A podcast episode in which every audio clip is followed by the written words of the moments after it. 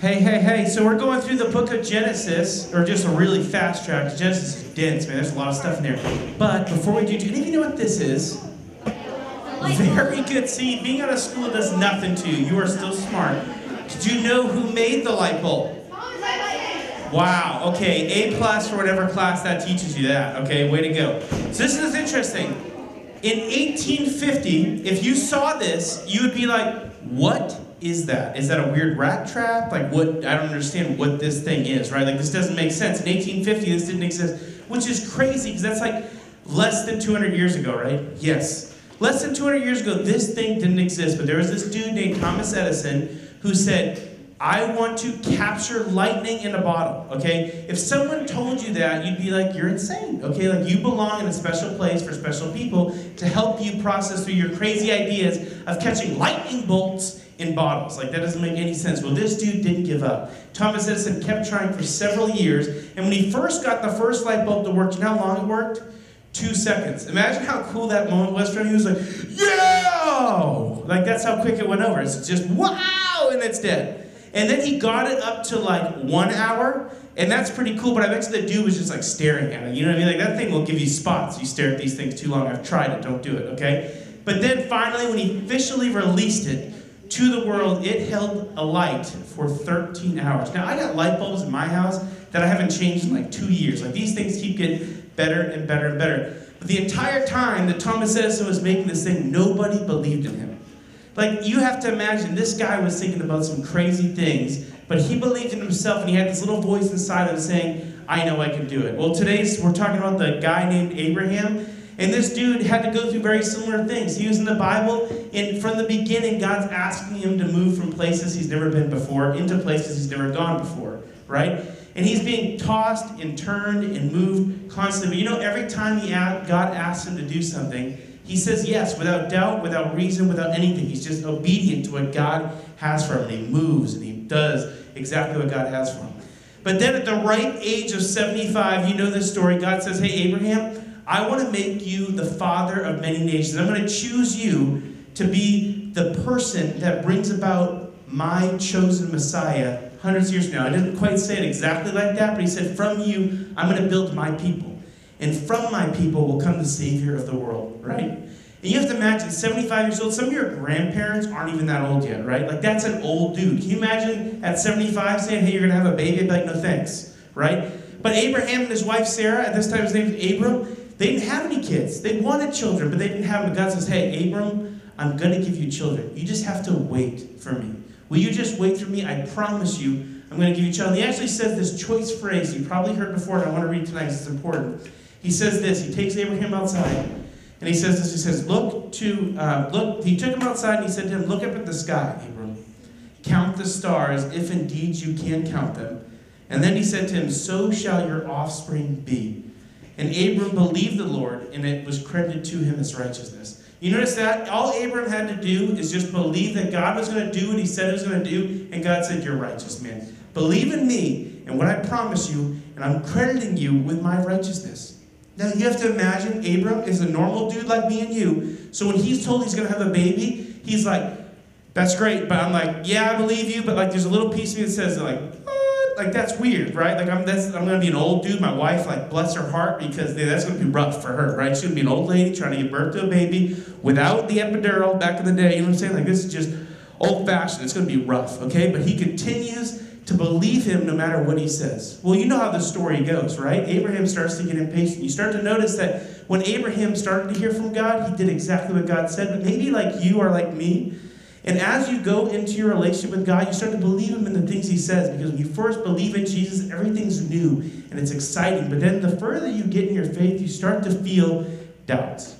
You start to feel worries. A little early for that, but it's okay. We'll get there. But if you can imagine what it was like for Abram to go outside every night before he started, and he's like looking at the stars. Now, I can't make it a starry night in here, I try my best, okay? But every night when he's walking around, you live in Ferry, Illinois, so you probably have semi cool starry night. But God has a way of reminding us over and over again that He's still with us in the midst of the mess of life. Back in the Old Testament, they did different things to symbolize that. They would, when they messed up really bad, they would cover themselves in uncomfortable clothes called sackcloth. And then they'd throw ash on their heads to remind them of the lowly state they were before God when they messed up. They'd also build these little rock formations called Ebenezer's, not Scrooge, a different kind of Ebenezer, okay? And they would be these little monuments, and every time they'd see that monument in their life, they'd know, hey, God did something big in this moment. Every time God would do something big, they'd make an Ebenezer because they needed to be reminded of the fact that God was still faithful. And so did Abraham. So every night, as he's sitting outside by the fire cooking his dinner, he's looking up at the stars around the sky. And he has no children. And while he has no children, he's believing in the promise that God said, One day I'll give you so many descendants, you won't even be able to count them.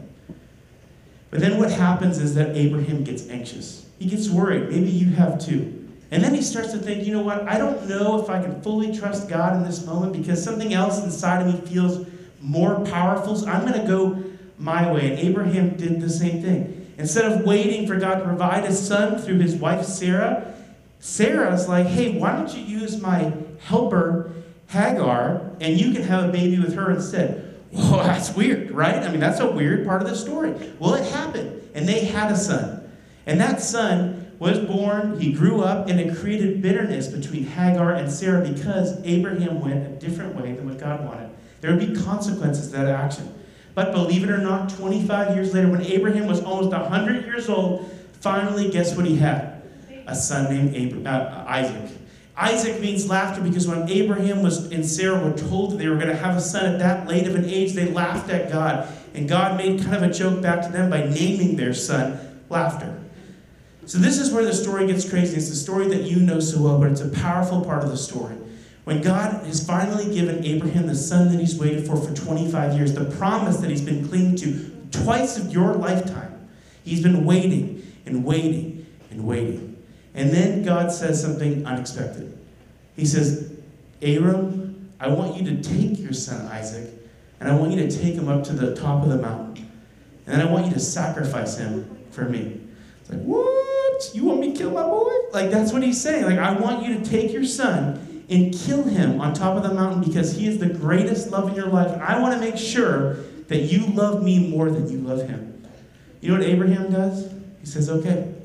Because he believed in the stars, the promise that his descendants would be as numerous as the stars in the sky, and God in no way, shape, or form was going to totally remove his one and only son. So they go up to the mountain. Let's read the story. This is where we'll wrap it up. Genesis 22, verse 9, it says this When they reached the place God had told them about, Abraham built an altar there. And he arranged the wood on it, and he bound his son Isaac. So, like, I don't know what the conversation was like going up the hill, right? Like, a, where's the sacrifice, Dad? God will provide the sacrifice, all right. But then, like, Isaac's probably like, yeah, I, I believe it, I believe it. And then he's like, Dad starts to tie his hands with ropes. Like, if your parents start to do that, you should freak out. That's not normal, okay? That's not a natural thing. So Isaac's standing there, getting tied up, right? He's binding him, and then he lifts him up and he lays him on the altar of wood. And then he reached out his hand and he took a knife to slay his son. And right when he's about to go down, an angel of the Lord called out to him from heaven and said, Abraham, Abraham. And then he says, Here I am. Always saying, Here I am. Do not lay a hand on the boy, he said. Do not do anything to him. Now that I know that you fear God, because you have not withheld to me your son, your only son. Abraham looked up, and there in the thicket he saw a ram caught by its thorns. He went over and he took the ram and he sacrificed it as a burnt offering instead of his son. So Abraham called the place, The Lord will provide.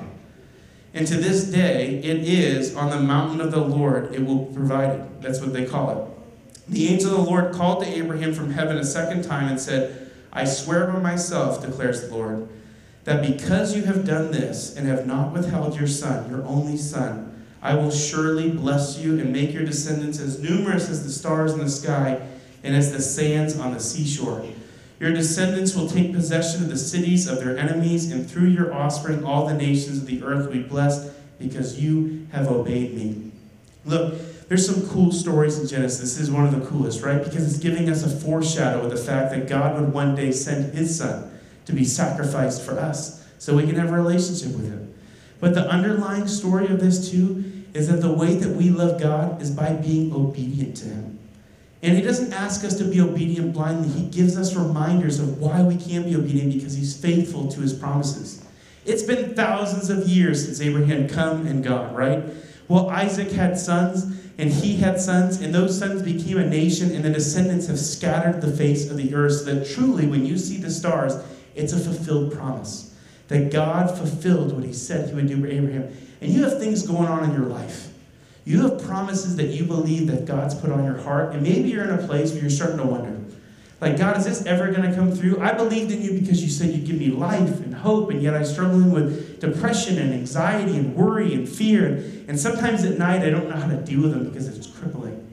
And He continues to have a still small promise that He is there in the midst of it. Every time you go outside, I got a $200 hot tub from Costco. I don't know if you saw those things. Pretty cheesy looking, I'm not going to lie. But I put it in my backyard, and for like the first time ever, I sit out there and I look at the stars. There's millions of them up there, right? Some of them have been burning for like thousands of years. Some of them have already burnt out, but they're so far away, like millions of light years away, that the light hasn't reached us yet to know that it's gone. Like new star stars have formed, other stars have left, and we're seeing like an old picture of what it looked like. You know, it's just crazy the massivity of the stars. But God gives them to us as a promise. He fulfilled his promise to Abraham. When you see the sands and the seashore, how numerous they are, like he fulfilled the promises to Abraham, and he'll continue to fulfill them for you. So when you feel low and broke down, would you remember that our God is a God who fulfills his promises? He doesn't leave you hanging in the way of the unknown, but he stands in the midst of life with you, saying, I'm with you and I'm for you. Does that make sense?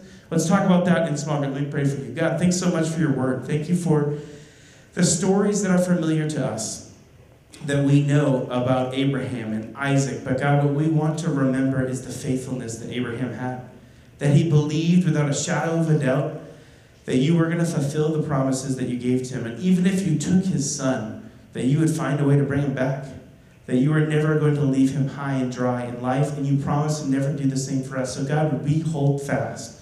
Would we not break our obedience to you, but would we cling to the promise, be faithful to the life you've called us to, and live above approach in all the areas of our life.